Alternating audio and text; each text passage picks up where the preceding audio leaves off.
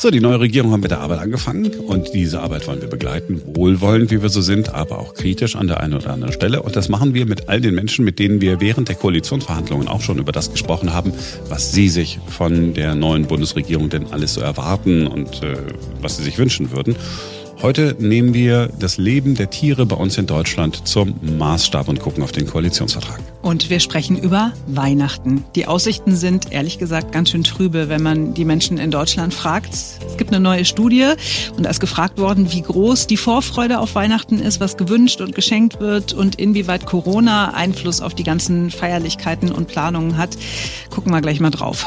Und wir werden euch heute Podcasts ans Herz legen. Drei Podcasts aus der Ein Neuer Tag Familie. Ich bin Marc Schubert. Und ich bin Simone Panteleit. Heute ist Freitag, der 10. Dezember 2021. Jetzt beginnt ein neuer Tag. So, entscheidend ist die Arbeit, die man macht, nicht die Arbeit, über die man spricht. Als die Koalitionsverhandlungen noch liefen, haben wir uns mit vielen Menschen darüber unterhalten, wie sie sich die Zukunft so vorstellen, welche Vorstellungen sie davon haben, was als nächstes in Angriff genommen werden müsste von einer Bundesregierung. Da sind viele Punkte immer wieder aufgetaucht. Digitalisierung natürlich und äh, die Freigabe von Cannabis ist noch so ein anderes Beispiel. Es sind aber auch andere Dinge zur Sprache gekommen. Zum Beispiel, wie müssen wir den Umgang mit den Geschöpfen verändern, mit denen wir auf dieser Erde leben. Da sind wir natürlich im Bereich Land Landwirtschaft, wenn es um die Viehhaltung geht, aber nicht nur. Wir schauen auf das, was sich die Koalition vorgenommen hat im Bereich Tierschutz und das machen wir auch heute wieder mit Femke Hustert. Sie ist die Leiterin der Hauptstadtrepräsentanz bei Vier Pfoten. Hallo Femke. Hallo Marc. Als wir im Oktober miteinander gesprochen haben, da kannten wir beide nur das Sondierungspapier. Damals hast du gesagt, zum Tierschutz steht da nicht viel drin. Jetzt kennen wir beide den Koalitionsvertrag. Was sagst du heute? Ja, ähm, genau, wie du schon gesagt hast, im Sondierungspapier äh, musste man den Tierschutz noch mit der Lupe suchen und ähm, wir haben uns jetzt den Koalitionsvertrag natürlich sehr genau einmal angeschaut und sehen da schon einen Hoffnungsschimmer für die Tiere. Ähm, aus unserer Sicht werden jetzt auf jeden Fall viele Probleme adressiert und es kommt jetzt darauf an, dass das natürlich auch wirklich umgesetzt wird, also etwas, was die Vorgängerregierung ähm, nicht immer äh, geschafft hat und auch wie das umgesetzt wird. Und ähm, wir werden natürlich auch gucken, dass die Lücken, die uns jetzt noch aufgefallen sind, ähm, dass die natürlich auch angegangen werden. Wenn es ans Umsetzen geht, dann äh, ist ja der Landwirtschaftsminister genau der Mann, der äh, das Heft in der Hand hat. Cem Özdemir hat von sich gesagt, nachdem bekannt geworden ist, dass er Landwirtschaftsminister wird, damit werde ich zum obersten Tierschützer der Nation. Das ist doch schon mal was. Ja, auf jeden Fall. Also auch unser erster Veggie-Landwirtschaftsminister. Das freut mich natürlich sehr, auch ähm, dass Cem Özdemir gleich das so stark auch nach vorne trägt und auch den Tierschutz eben so stark macht. Ich hoffe, dass durch ihn ähm, da wirklich endlich mal Bewegung reinkommt. Also wir haben da ja ganz verkrustete Strukturen, 16 Jahre lang unionsgeführtes Landwirtschaftsministerium. Ich glaube, dass Cem Özdemir ein guter Kommunikator ist und ähm, ja, er hat jetzt vorher noch nicht viel mit Landwirtschaft zu tun gehabt. Da macht er jetzt ja auch keinen Hehl draus, aber ich glaube, dass er sich wirklich in die Themen reinfuchsen ähm, wird und dass er auch darauf achten wird, dass alle Interessen berücksichtigt werden. Und bislang muss man ja klar sagen, ähm, dass eigentlich nur die Interessen der Nutzerseite äh, bislang ähm, vertreten gewesen sind und die äh, Interessen der Schützerseite eben nicht. Und ähm, ja, ich hoffe eben, dass man mit einem Minister, der, der da so gewillt ist, auch endlich mal eine andere Fokussierung hinbekommt und genau, wie du ja gerade schon gesagt hast, er will der oberste Tierschützer des Landes sein. Und ich finde, ähm, dass, ähm, ja, das muss halt auch klar sein. Also der Tierschutz ist im Landwirtschaftsministerium ähm, angesiedelt und der darf halt nicht weiter hinten runterfallen. Ja, und dass jemand sich hinstellt und das mal so vorgibt und nicht sagt, ah, ich muss mal gucken, ich bin mal eher ein bisschen zurückhaltend, ich muss erstmal äh, den, den Bauernverband äh, nochmal sprechen und den will ich auch nicht vor den Kopf stoßen. Es ist ja schon mal ein Signal. Wenn du einverstanden bist, ähm, gucken wir mal auf so ein paar Details in dem Koalitionsvertrag. Ich habe mhm. mir äh, Sachen markiert in Sachen äh, Tierschutz. Wir sind auf Seite 45 sozusagen. Im Bereich Landwirtschaft wird Tierschutz zum mm, ersten Mal erwähnt. Und da geht es äh, um eine verbindliche Tierhaltungskennzeichnung. äh, die eingeführt werden soll ab dem Jahr 2022, also schon im, im äh, kommenden Jahr. Die Kennzeichnung ähm, soll jetzt eben endlich verbindlich werden. Das ist ähm, sehr begrüßenswert. Es sollen ja auch Transport und ähm, Schlachtung der Tiere dabei eine Rolle spielen. Und ähm, aus unserer Sicht ist es natürlich total sinnvoll, dass die VerbraucherInnen endlich wissen, was sie, was sie da auch kaufen und ähm, eine informierte Entscheidung treffen können. Und das ist etwas, was wir schon sehr lange gefordert haben. Wichtig ist aus unserer Sicht aber eben auch, dass das Schlechte auch als schlecht gekennzeichnet ist und, ähm, und dass zum Beispiel auch die Gastronomie mit einbezogen wird. Also dass ich dann eben nicht nur beim Käse, den ich ähm, im, im Laden einkaufe, weiß, ähm, aus was für einer Haltung der stammt, sondern dass ich das eben auch beim Döner oder beim Milchkaffee um die Ecke weiß. So eine Kennzeichnung kann dann eben dazu führen, dass die VerbraucherInnen sich auch für tierische Produkte aus besserer Haltung entscheiden. Aber das muss halt auch nicht zwingend dazu führen. Wenn die Produkte alle billig bleiben, dann werden sie auch gekauft. Also da muss auf jeden Fall am Preis auch was gemacht werden. Und die Bundesregierung ähm, plant ja auch eine Aufklärungskampagne ähm, dazu begleitend zu machen. Und da sind wir natürlich auch ähm, sehr gespannt, äh, wie diese Aufklärungskampagne ist und wie ehrlich äh, die eben sein wird. Ähm, und wenn ich vielleicht noch einen Punkt äh, anmerken kann, also Klar. Aus unserer Sicht müssen halt, also wird eine Kennzeichnung, die wird nicht alles hinterher regeln. Die ist nicht das ähm, Allheilmittel für alles. Also weil ähm, nämlich, wie gesagt, wenn nicht alle Segmente wie die Gastronomie mit einbezogen ist, dann fällt ein ganz großer Bereich zum Beispiel raus. Ähm, und ähm, auch der Export äh, wird ja auf jeden Fall nicht mit einer Kennzeichnung äh, zu tun haben. Das heißt also, ähm, das Geschäft äh, mit dem Export, die Tiere, die also dann ins Ausland gehen, ähm, das, da werden die Tiere weiterhin ganz normal auf Mindeststandard gehalten. Und das heißt, wir müssen dringend die, die Gesetze wirklich verbessern auch, ähm, damit es flächendeckend für alle Tiere Verbesserungen gibt. Ähm, also es ist zum Beispiel in den Niederlanden, die haben ähm, auch eine Kennzeichnung und haben da im Lebensmitteleinzelhandel bei Geflügel zum Beispiel wirklich, dass da eigentlich nur noch äh, Geflügel aus, hoher, aus vom hohen Standard äh, verkauft wird. Aber die exportieren halt eben auch total viel und da werden die Tiere weiterhin eben auf einem äh, ganz niedrigen Niveau gehalten. Und ähm, deswegen sagen wir halt, neben der Kennzeichnung muss auf jeden Fall eben auch das, das Gesetz, das Ordnungsrecht wirklich angehoben werden mit einer Übergangsfrist, bis das dann ähm, wirklich alles umgebaut und umgestellt sein muss.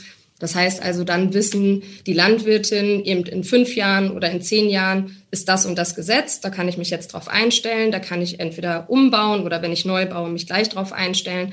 Ähm, also wir müssen aus dieser Freiwilligkeit da herauskommen. Bleiben wir noch mal ganz kurz beim, äh, bei, dem, bei, der, bei der Kennzeichnung, bei dem Label, das sehr, sehr klar aus eurer Sicht sein muss. Das heißt, da soll dann sozusagen draufstehen, also machen wir es mal ganz simpel, ähm, ich weiß, wie das Tier gehalten worden ist, ich weiß, wo es geschlachtet worden ist und ich weiß, ob es einen weiten Weg hinter sich äh, hatte, bis es zum Schlachthof gebracht worden ist. So ungefähr stellt ihr euch das vor. Genau, und es wird ja in unterschiedlichen Stufen sein. Das heißt also, ähm, dass eben ähm, wahrscheinlich in den unteren Stufen zum Beispiel äh, weniger Platz für die Tiere im Stall sein wird oder vielleicht nicht alles ähm, verpflichtend sein wird. Und ähm, da sagen wir halt zum Beispiel bei der Schlachtung und auch beim Transport, das sollte halt für alle Tiere gleich gut, sage ich jetzt mal in Anführungszeichen sein. Ähm, also dass da eben nicht das eine Tier darf dann noch zwölf Stunden transportiert werden, das andere darf nur vier Stunden transportiert werden oder das eine darf ein bisschen äh, besser geschlachtet werden als das andere. Also dass da auf jeden Fall ähm, das für alle Tiere auf einem gleich hohen und guten Niveau gemacht wird dass man eben ansonsten bei der, bei der Haltung selbst, da gibt es natürlich dann schon so ein bisschen Spielraum, aber für uns ist klar, also weil es ja auch hinterher um Förderung gehen soll, dass die, dass die Kosten und die Förderung wirklich nur gewährleistet werden darf für die Tierhaltungen, die wirklich eine bessere Tierhaltung sind. Was für uns eben zum Beispiel auch wäre, dass die Tiere wirklich ähm, Zugang zu einem Außenbereich haben und Freilauf haben. Das steht auch so ähnlich im Koalitionsvertrag. Ne? Hier, äh, hier steht, die Investitionsförderung wird künftig nach den Haltungskriterien ausgerichtet und in der Regel nur nach den oberen Stufen gewährt. Das ist ja schon mal etwas, was genau in eure Richtung geht, ne? Genau, also auch da wird man natürlich eben ähm, gucken müssen, wie das hinterher ausgestaltet ist. Also klar ist da einmal so dieses äh, in der Regel, also was heißt das äh, zum Beispiel? Mhm. Ähm, aber also oder beziehungsweise grundlegend kann man halt sagen, dass also wir haben ja immer gesagt, auch egal woher das Geld kommen soll, weil jetzt ja von so einem Marktfinanzierungssystem gesprochen wird. Ähm, Hauptsache, es wird jetzt endlich mal besser für die Tiere. Und ähm, klar ist aber dieser Umbau und auch diese Investitionsförderung, das, das wird halt einiges äh, kosten. Und ähm, da sehe ich halt auch noch nicht so ganz, wie das alles vom Markt ähm, getragen werden soll. Und ähm, es darf halt ja auch hinterher nicht bedeuten, ähm, äh, Leute, esst mehr Fleisch, damit Geld in das Finanzsystem reinkommt und wir den Umbau bezahlen können. Weil wir ja eigentlich wollen, dass immer weniger Tiere gehalten werden und auch immer weniger tierische Produkte konsumiert werden. Und deswegen ist da auf jeden Fall auch wichtig, dass der Staat ähm, das mitfinanziert und dann eben bei der Finanzierung das Geld wirklich nur in, in eine bessere Haltung fließen darf. Also es darf zum Beispiel jetzt keine ich sage jetzt mal, eins zu eins Subvention ähm, geben. Also zum Beispiel, wenn Landwirt jetzt ähm, Schweine aus seinem Bestand rausnimmt und dann halt gar nichts weiter tun muss. Also die Tiere hätten dann zwar mehr Platz, aber zum Beispiel hätten sie weder Stroh oder Beschäftigung oder ähnliches. Ähm, und äh, oder halt vor allen Dingen auch keinen Auslauf.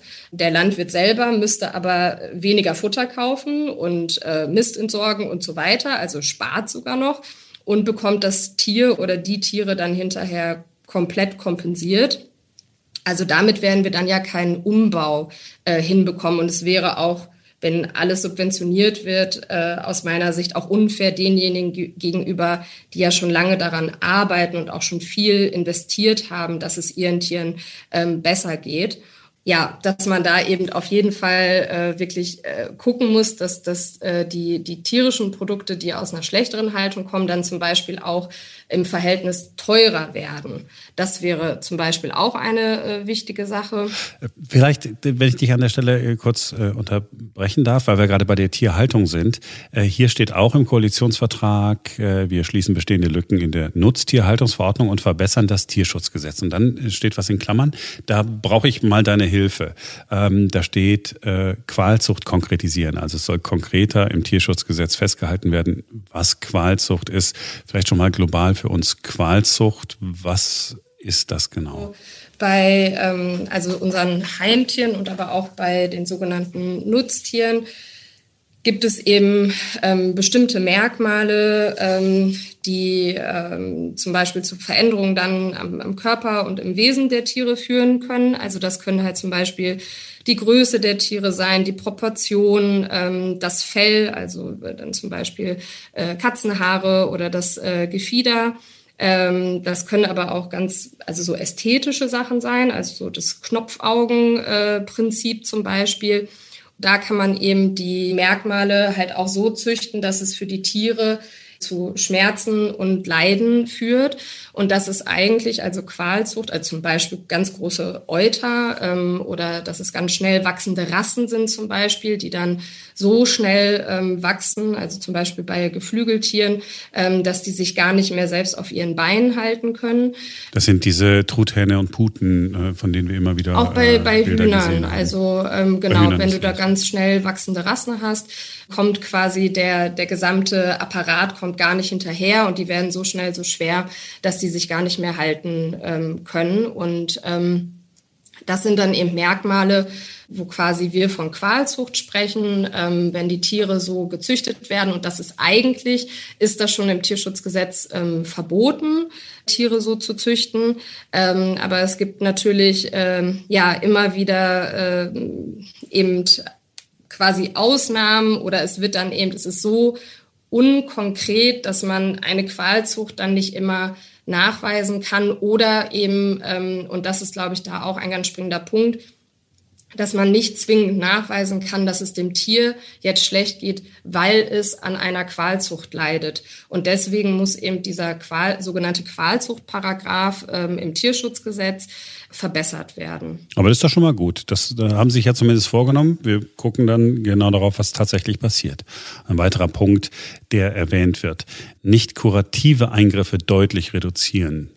Was ist damit gemeint? Genau, also nicht kurative Eingriffe, das ist halt immer, wenn man quasi dem äh, dem Tier ähm, zum Beispiel den Schnabel äh, kürzt oder ähm, die bei den Rindern ähm, eine Enthornung äh, vornimmt, also das heißt eben die, äh, die Hörnerstellen ähm, ausbrennt.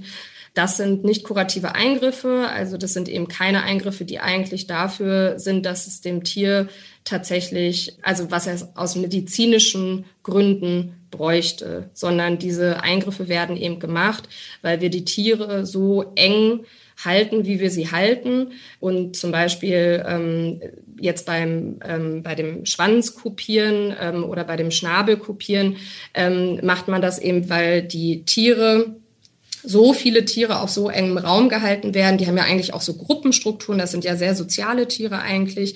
Und die fangen dann an, sich gegenseitig eben zu picken. Und de, also bis aufs Blut wirklich auch. Und ähm, man macht das und das ist eigentlich ja so eine Perversion, finde ich eigentlich, weil man sagt, zum Schutz der Tiere brennt man ihnen dann die Schnabelspitze ab, damit sie sich nicht mehr verletzen können. Aber wir könnten das ja eigentlich ändern, indem wir die Tiere so halten, dass sie sich eben nicht gegenseitig picken und dann können sie, haben sie, haben sie Platz, sie haben Beschäftigung, sie haben soziale Strukturen und sie haben ihren Schnabel weiterhin äh, vollständig. Und wenn hier steht deutlich reduzieren, dann ist das der richtig, nehme ich mal an, aus eurer Sicht der richtige Weg, aber nicht das, was ihr euch wahrscheinlich gewünscht hättet. Ne? Ihr hättet wahrscheinlich äh, euch gewünscht zu sagen, okay, nicht kurative Eingriffe werden verboten. Genau, auf jeden Fall. Also ähm, auch da ist wieder im Tierschutzgesetz ähm, sind nicht kurative Eingriffe eigentlich verboten, aber es gibt eben etliche Ausnahmen von dem Verbot, ähm, wo eben diese Eingriffe an landwirtschaftlich gehaltenen Tieren ähm, ja, äh, drunter fallen. Da sagen wir eben, ne, dieses Verbot muss eigentlich komplett durchgesetzt werden und es darf auch keine, keine Ausnahmen mehr von diesem Verbot geben. Und die Tiere müssen ähm, so gehalten werden, dass die Tiere den, ich sage jetzt mal wirklich in großen Anführungszeichen, den Schutz der Amputation eben nicht mehr brauchen. Ja, auch wenn du das schon so formulierst und wenn ich diese Details, die du jetzt gerade beschreibst, dann ist das eigentlich kompletter Wahnsinn, was wir, was wir da machen. Das wird mir jetzt gerade mal wieder so bewusst, während ich äh, dir zuhöre, fühle ich das. Ein weiterer Punkt, äh, der äh, da auch noch in den Klammern steht. Anbindehaltung spätestens in zehn Jahren beenden. Anbindehaltung. Also eigentlich sagt das Wort ja schon alles, aber Tiere, die werden irgendwo fest angebunden? Oder genau, also bei der Anbindehaltung, ähm, da geht es um die Haltung von Kühen. Und man muss sich das so vorstellen, dass die äh, Kühe in, ähm, in einem Stall wirklich eng an eng stehen und entweder durch so ein, also oder in der Regel durch so eine Art Gitter quasi, was sie um den, ähm, was sie um den Hals haben, teilweise aber eben auch noch richtige Ketten, also richtige Stahlketten, wie man die sich so vorstellt, angebunden sind, so dass sie halt aus diesem kleinen Bereich, den sie haben, wo sie ähm, also sich gerade eben hinlegen können, also sie werden da quasi festgehalten.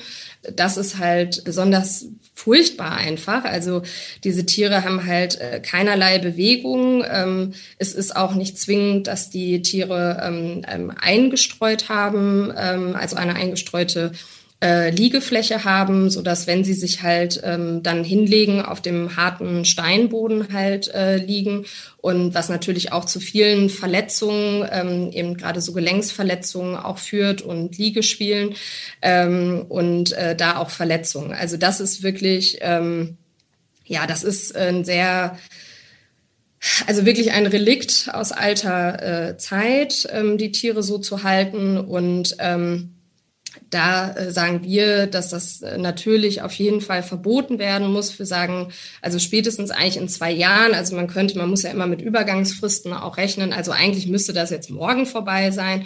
Ähm, was man jetzt aber sagen könnte, ist, dass zum Beispiel ein, ähm, diese Anbindehaltung ausläuft und zwar so, dass die Landwirtin, die die Anbindehaltung noch betreiben, ähm, keine neuen Tiere mehr einstellen dürfen. Ähm, also dass quasi es jetzt noch eine letzte ähm, ja, Generation, sage ich mal, gibt, die diese Anbindehaltung dann ertragen müssen und ähm, ab dann aber eben keine neuen Tiere mehr. Du hast äh, zu Beginn unseres Gesprächs schon einmal die Tiertransporte im Zusammenhang mit dem möglicherweise äh, neuen und besseren äh, äh Label erwähnt. Hier, zu den Tiertransporten äh, steht hier im Koalitionsvertrag. Lebendtiertransporte in Drittstaaten werden künftig nur erlaubt, wenn sie auf Routen mit nachgewiesen tierschutzgerechten Versorgungseinrichtungen stattfinden. Das war wirklich ähm, sehr enttäuschend für uns, ähm, was wir da im Koalitionsvertrag gelesen haben. Also es sind weder Verkürzungen der Transportzeiten äh, festgelegt worden und es gibt eben auch keinen Verstoß in Richtung Verbot für Transporte in Drittstaaten. Und das sind ja die Transporte, die aus unserer Sicht auch besonders grausam sind, weil sie eben sehr, sehr lange gehen und die Tiere nicht anständig versorgt werden können und ja eben über einen langen Zeitraum auch Hitze und Kälte ausgeliefert sind und am Ende eben leider auch in der Regel auf sehr grauenvolle Art und Weise ähm, getötet werden. Und was jetzt im Koalitionsvertrag steht, also was du auch gerade nochmal gesagt hast mit den Versorgungsstationen, ist die bestehende Rechtslage. Also auch jetzt dürfen Transporte nur genehmigt werden, wenn es diese Versorgungsstation gibt. Das ist äh, also sogar weniger jetzt, als die vorherige Landwirtschaftsministerin Julia Klöckner zuletzt gefordert hat. Und ähm, dass ich jetzt Julia Klöckner lobe, ähm, das ist auch wirklich, kommt sehr, sehr selten äh, vor. Ich habe nicht damit gerechnet, ja. ja, genau. Ähm, habe ich ja auch nicht mitgerechnet, dass ich mal in diese äh, Situation komme, aber nun muss ich es tun.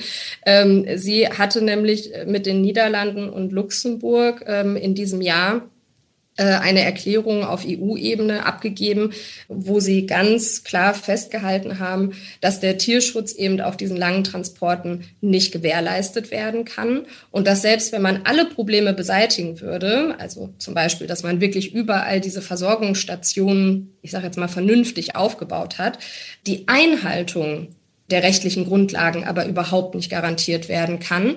Und eben auch, dass neben dem Transport auch die schlimme Haltung und die Schlachtung mit einbezogen werden müssen.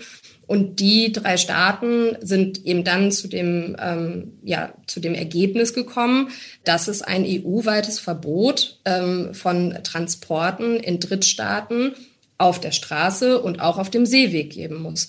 Und dass das jetzt die neue Bundesregierung anscheinend nicht äh, weiter voran ähm, möchte, das fand ich schon sehr enttäuschend. Es geht äh, hier in diesem äh, Koalitionsvertrag dann auch darum, Schlachthöfe besser zu überwachen. Und da heißt es, ähm, es soll eine Rechtsgrundlage äh, geschaffen werden für ein standardisiertes kameragestütztes Überwachungssystem. Und im Idealfall wolle man dezentrale und mobile Schlachtstrukturen schaffen. Hilf mir mal. Also kameragestützte Überwachungssysteme, das ähm, unterstützen wir natürlich. Ähm, fraglich war da für mich, ähm, weil da drin stand, dass das erst bei Schlachthöfen ab einer relevanten Größe wieder passieren soll. Also es gibt ja ähm, irgendwie immer so ein bisschen auch bei, ähm, bei Tierhaltung, äh, ja, diesen Mythos, äh, wenn es nur klein ist, dann ist es auch gleich immer gut.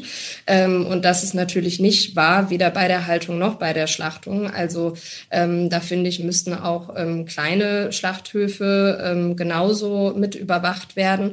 Und äh, natürlich ist aber so ein bisschen fraglich, was passiert mit den Aufzeichnungen. Also wer, wer schaut sich das an, wer überprüft das genau? Ähm, aber vom Grunde her ist das auf jeden Fall was, was wir unterstützen. Und zu den dezentralen und mobilen Schlachtstrukturen. Also es kann jetzt natürlich auch nicht irgendwie Sinn und Zweck sein, dass wir plötzlich überall in Deutschland ähm, die Schlachthöfe aus dem Boden sprießen.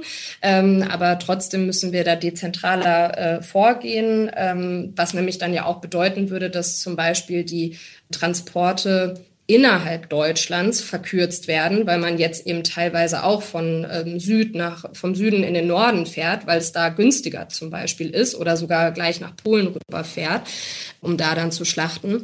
Also da ist, glaube ich, schon noch viel äh, Musik drin, dass man ähm, auch die Transportzeiten äh, dann verkürzt. Also man könnte zum Beispiel festlegen, dass man ähm, immer zum nächstgelegenen und geeigneten Schlachthof fahren muss. Also das wäre zum Beispiel etwas, was die Bundesregierung festschreiben könnte.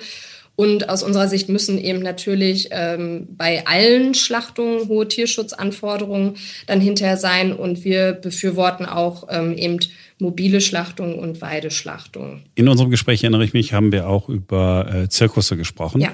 Es gibt hier folgende Formulierung. Wir aktualisieren die Leitlinien für Tierbörsen und erarbeiten eine Positivliste für Wildtiere, die nach einer Übergangsfrist noch in Zirkussen gehalten werden können. Geht das in eure Richtung mit einer Bitte um eine kurze Antwort? Das geht in die richtige Richtung und wir müssen einfach gucken, dass auf dieser Positivliste null Tiere draufstehen. Sehr gut. Und dann noch, äh, wir führen für den Onlinehandel mit Heimtieren eine verpflichtende Identitätsüberprüfung ein. Ja, das ist aus unserer Sicht ein ganz äh, wichtiger Punkt. Dafür haben wir lange gekämpft. Und da muss jetzt aber zum Beispiel geguckt werden, ähm, wie das umgesetzt wird. Und die Identität der Person muss halt wirklich verifiziert werden können. Also zum Beispiel über einen Videoausweis, ähm, also wo man über einen Videobeweis, wo man eben ins Video dann äh, den eigenen Ausweis zum Beispiel reinhält. Femke. Das war unser kurzer Durchmarsch durch den Bereich Tierschutz im äh, Koalitionsvertrag auf einer Skala von 1 bis 10. 10, es ist die, sind die perfekten Regelungen angestrebt im Koalitionsvertrag und 1, es ist gar nichts. Wo glaubst du, stehen wir?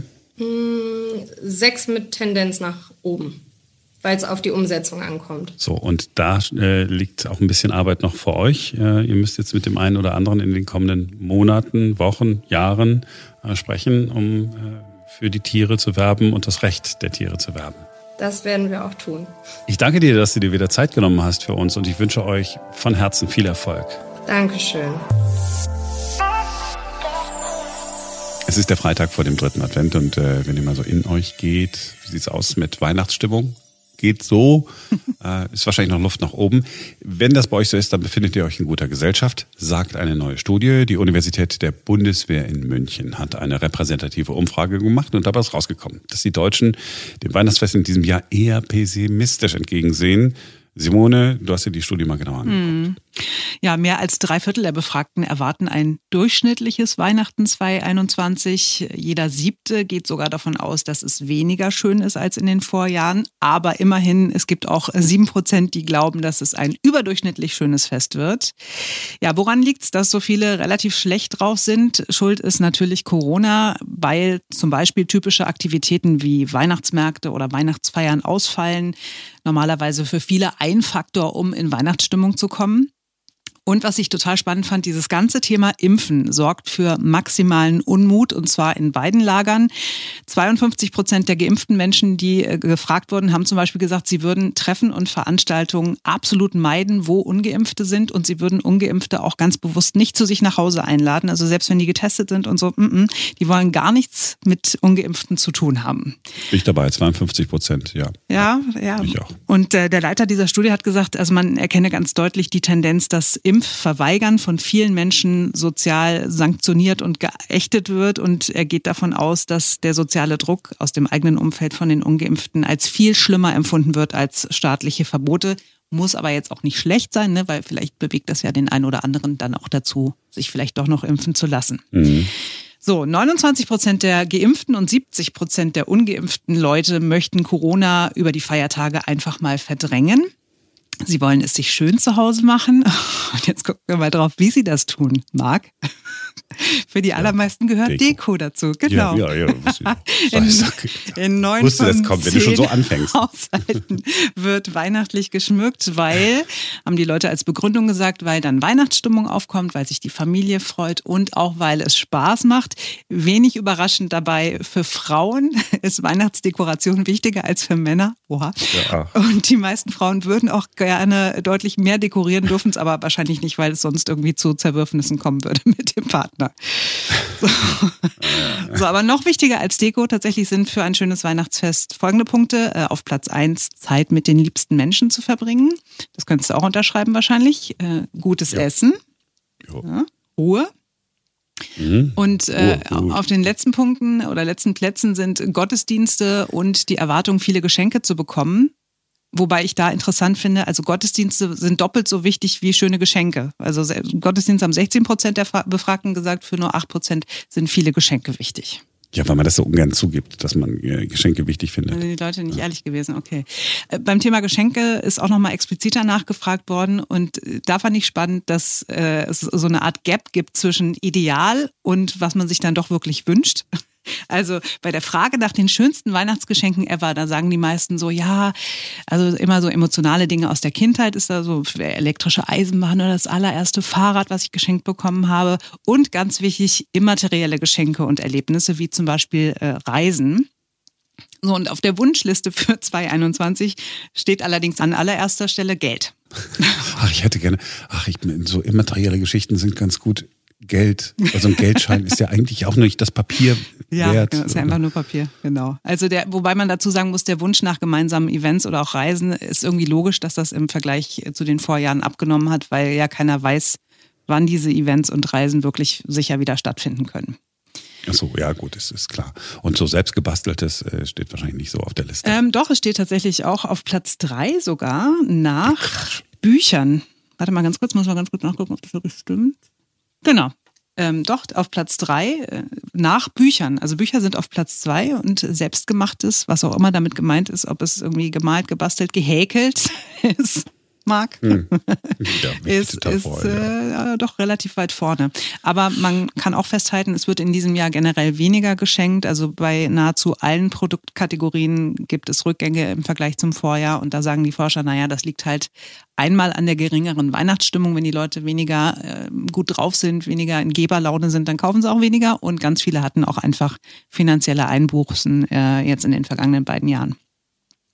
Mhm. So, letzter Punkt, Weihnachtsessen für oh, viele ja. ja. besonders wichtig an Weihnachten. Ähm, da haben die Forscher die Studienteilnehmer gefragt, was es in den letzten Jahren bei ihnen an Heiligabend zu essen gab. Und die meisten konnten sich noch nicht mal mehr daran erinnern, was es im letzten Jahr gab. Das fand ich schon spannend.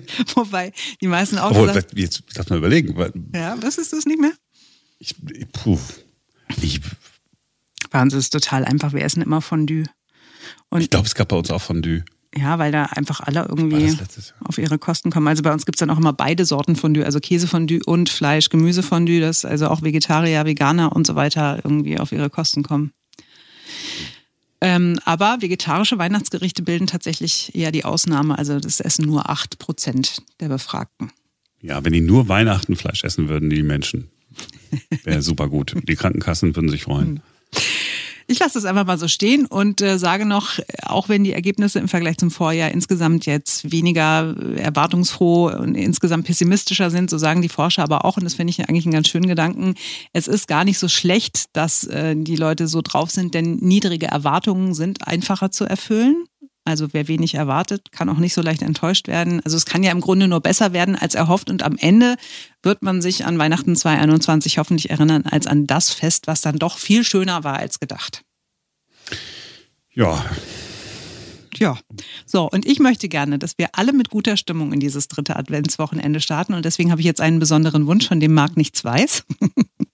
Ich möchte gerne, dass wir am Ende dieses Podcasts einen Weihnachtssong hören. Nicht Melanie Thornton mit Wonderful Dream, das haben wir ja schon zweimal gehört in dieser Woche, sondern einen meiner absoluten Lieblingssongs, den ihr garantiert noch nie gehört habt. Und wenn ihr danach nicht in Weihnachtsstimmung seid, dann weiß ich auch nicht. Und äh, was ist, was das für ein Song ist, musst du dann dem Produzenten wenigstens sagen. Ja, ja ich habe ich hab den schon abgelegt, findet das alles, keine Sorge. Okay. So, Thomas produziert äh, heute Thomas. Ich bin, ich bin gespannt. So, also Song gibt's gleich, gibt vorher schon noch was äh, äh, zu hören. Äh, Hörempfehlungen. An diesem Wochenende sage ich, hört Podcasts. Das ist die Zukunft, das ist die Gegenwart, es macht Spaß und macht sogar ein bisschen schlau. Drei Podcasts aus unserer Familie sind heute neu draußen. Wir haben euch ja schon mal unseren Namenspodcast vorgestellt, You Name It. Da ist heute Episode 5 online. Wir haben ja in den vergangenen Folgen schon festgestellt, dass es, wenn es um Namen geht, ziemlich große regionale Unterschiede gibt. Das haben wir zum Beispiel festgestellt an dem kleinen, an dem Dehnungs-C, dem Norddeutschen, dass es Beek oder Beck heißt. Und jetzt ähm, ist es so, dass ich gerade eine kleine Tour durch Mitteldeutschland gemacht habe und mir da ganz viele Sachen aufgefallen sind und die möchte ich heute total gerne klären. Genau, also je, je weiter man gekommen ist, alle 100 Kilometer gab es neue quasi Besonderheiten in der Region. Und das hat angefangen mit dem Begriff Ise. Also ich wohne ja in Hamburg und hier gibt's den Isemarkt, es gibt die Isebeckstraße, es gibt den Isekanal. Und dann sind wir durch Niedersachsen gefahren und dann sind wir bei Gifhorn angekommen und da fließt auf einmal die Ise, aber ziemlich weit weg von Hamburg. Und dann gibt's da noch einen Ort, der heißt Isenbüttel. So, was, was ist eine Ise? Dann schauen wir mal, was haben wir für die Isebeck oder den Isebeck in Hamburg? 1339 Isenbeke. Und das ist schon ein wichtiger Unterschied. Da ist nämlich ein kleines N drin, hm, das später verschwunden ist. Und deswegen gehört dieser Flussname zu einer alten Gruppe von Namen, vor allem Flussnamen, und zwar eine ganz alte Wortgruppe. Die Spuren, und jetzt wird spannend, Eva, die Spuren reichen bis in das Altindische zurück. Okay. Und jetzt ist mir noch was aufgefallen. Wir kommen jetzt weiter nach Sachsen und da geht es eher um so eine Art Laut. Da gibt es ganz viele Orte, die so ein Tsch haben. TZSCH, also Chopau, Altschillen. Ähm, gibt noch mehr und es gibt auch viele Orte mit einem TZ. Also ich finde das, mir kommt das sehr gehäuft vor. So ja, mh. das ist auch völlig richtig. Eva, es hat seinen Grund in der, in der Tatsache, dass äh, diese Ländereien dort, Sachsen etwa, das heutige Sachsen, dass es etwa, lass mich kurz schätzen, etwa 700 Jahre lang nicht deutsch besiedelt war, sondern slawisch besiedelt war. Ne? Das sind äh, slawische Reste.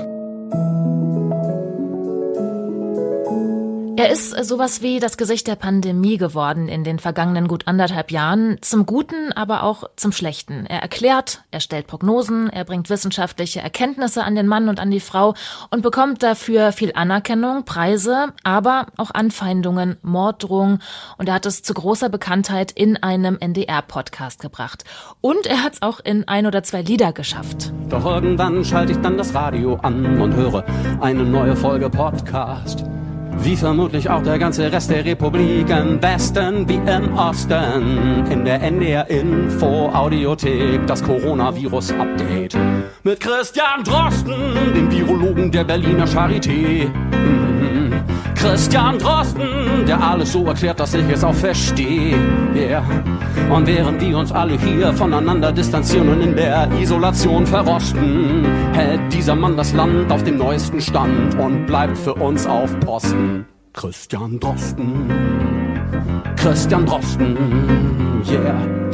Bodo Wartke hat ein Lied gewidmet, Jürgen eine Recherche. Du hast für uns rausgefunden, was es mit dem Namen Drosten auf uns hat. Das ist ein äh, Name, der aus dem Niederdeutschen kommt. Und zwar das Mittelniederdeutsch ist die entscheidende Sprache. Hallo, Herr Professor Rudolf. Hallo, Eva. Euer Podcast, den zu verfolgen, macht echt Spaß. Jede Folge fesselt einen von neuem. Ich wollte euch bitten, mir etwas zur Herkunft und über die Bedeutung meines Familiennamens Catobius zu sagen. Dieser Name ist latinisiert. Das war eine Zeit, in der einige äh, Leute, die ein bisschen Ahnung von Latein und Griechisch hatten, ihren Namen so stinklangweilig fanden. Ne? Also wenn er Bauer hieß, hat er ihn Agricola genannt. Findest du das schöner als Bauer? Ja, ne? Hm? Das klingt ja gleich so ein bisschen von uns zu, ne? Ja. You Name It mit Eva Engert und Professor Jürgen Udolf jeden Freitag neu in eurer Podcast-App. So, und alle zwei Wochen gibt es Talking Bodies. Das ist auch eine richtig nice Idee, sehr unterhaltsam. Wenn wir euch sagen, worum es geht, werdet ihr sagen, what? Aber wir versprechen euch, es ist wirklich sehr cool. Also der Podcast heißt Talking Bodies, also sprechende Körper. Es geht um Körpersprache und um Gesten. Und ja, es ist spannend, was an den beiden Podcast-Hosts liegt. Beide sind äh, Sprachwissenschaftlerinnen. Es sind Dr. Silva Ladewig und Dr. Jana Bressem. Silva ist Leiterin des Gesture Centers an der Europa-Universität Viadrina. Jana ist Leiterin der Arbeitsstelle Gestenforschung und Sprechwissenschaft an der TU Chemnitz. Und bei so viel Kompetenz könnte man denken, dass es total langweilig wird. Wird es aber nicht. In der neuen Folge von Talking Bodies geht es um Gesten im Fußball. Da gibt es so ein Lexikon der Fußballgesten. Mhm, genau, da habe ich das, glaube ich, auch gelesen. Da steht der Diver hartnäckig wiederkehrender Versuch, Fußball wie eine Fun-Sportart aussehen zu lassen, erreicht unter den publikumszugewandten Jubelgesten den höchsten Randschmeißfaktor. Gelingt am besten bei glitschigem Rasen, da aus der Welt der Erlebnisschwimmbäder mhm. importiert. Mhm. Nicht unverzichtbar. Okay. Zitat Ende. Naja, also das sind eher das Rutschen auf dem Rasen. Mhm. Ja. ja. Okay. Das würde ich auch gerne mal ausprobieren, ehrlich gesagt. Also jetzt nicht vielleicht, habe ich mehrere Male bei dieser EM gesagt. Eher auf den Knien würde ich das mal ausprobieren. Das sieht immer so leicht aus, aber es muss doch irgendwie auch wehtun, frage ich mich. Wenn die da so sich voll, ja, voll so reinhauen und mit ja, den Knien ja. so rumrutschen, aber es sieht ja auch so aus, als würde ich das gerne mal mitmachen. Ja, das finde ich immer lustig. Also das sagst du, das die Frage, ob das wehtut, stelle ich mir auch ganz oft. Und dann denke ich mir, ja, und wenn so eine ne, vermeintliche Schwalbe stattfindet, da war überhaupt gar kein Körperkontakt zu sehen und dann ja, rollen und dann, sich da alle auf Fußboden um. Ja, genau. Aber, ja, ja.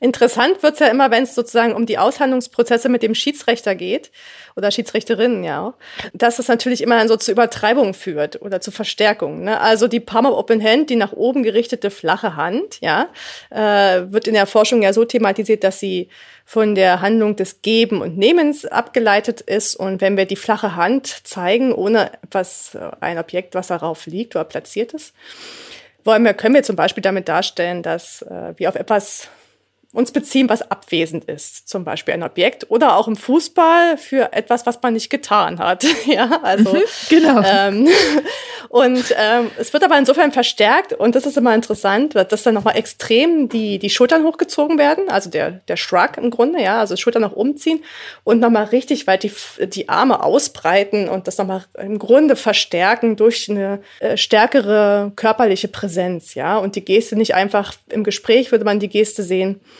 eine lockere Bewegung aus dem Handgelenk. Wir würden uns jetzt nicht mit so einer Shrug-Geste und den Händen nach vorne gerichtet irgendwie hinstellen.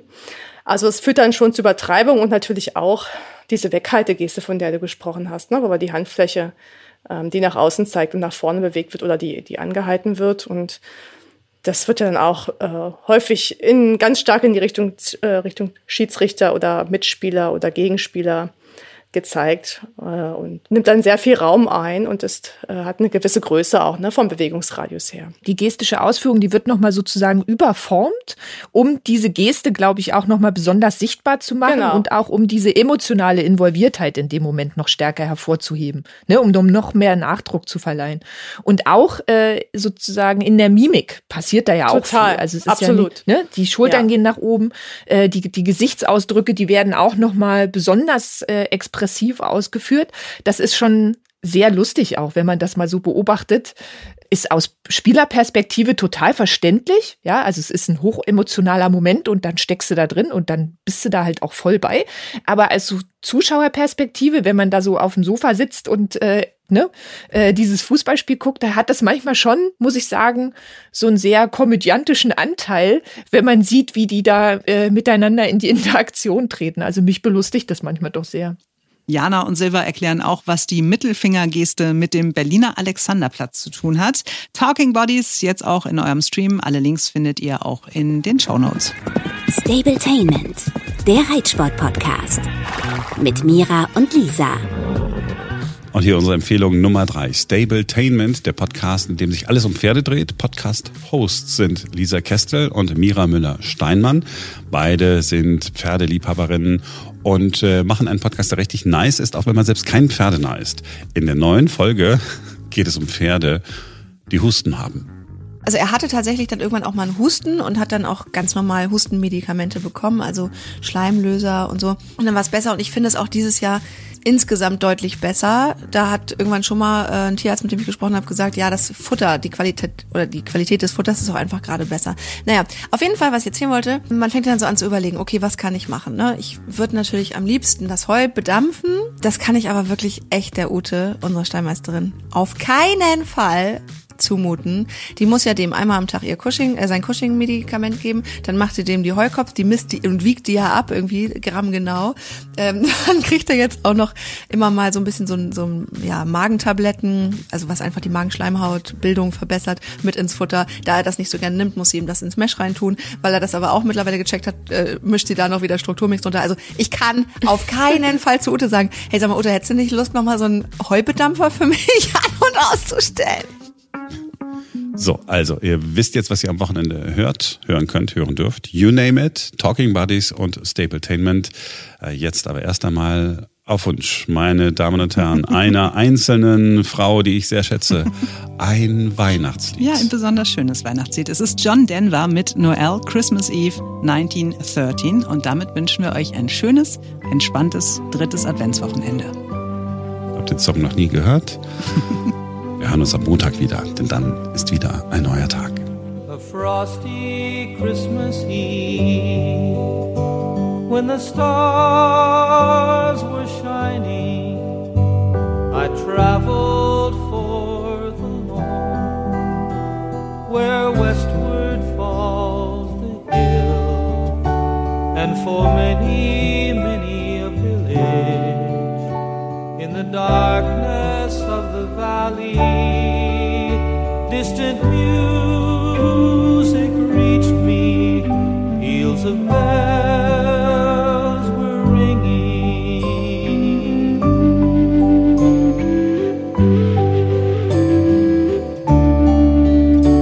Then sped my thoughts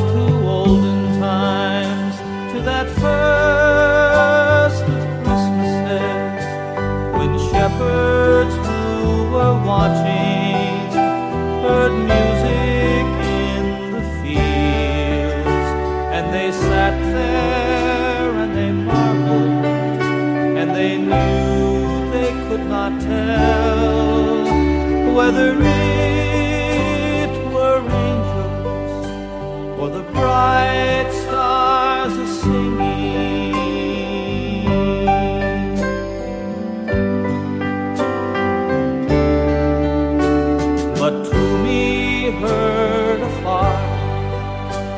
it was starry music the singing of the angels the comfort of our Lord.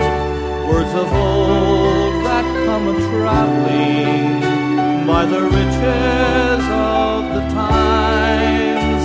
And I softly listened as I stood upon the and I softly listened as I stood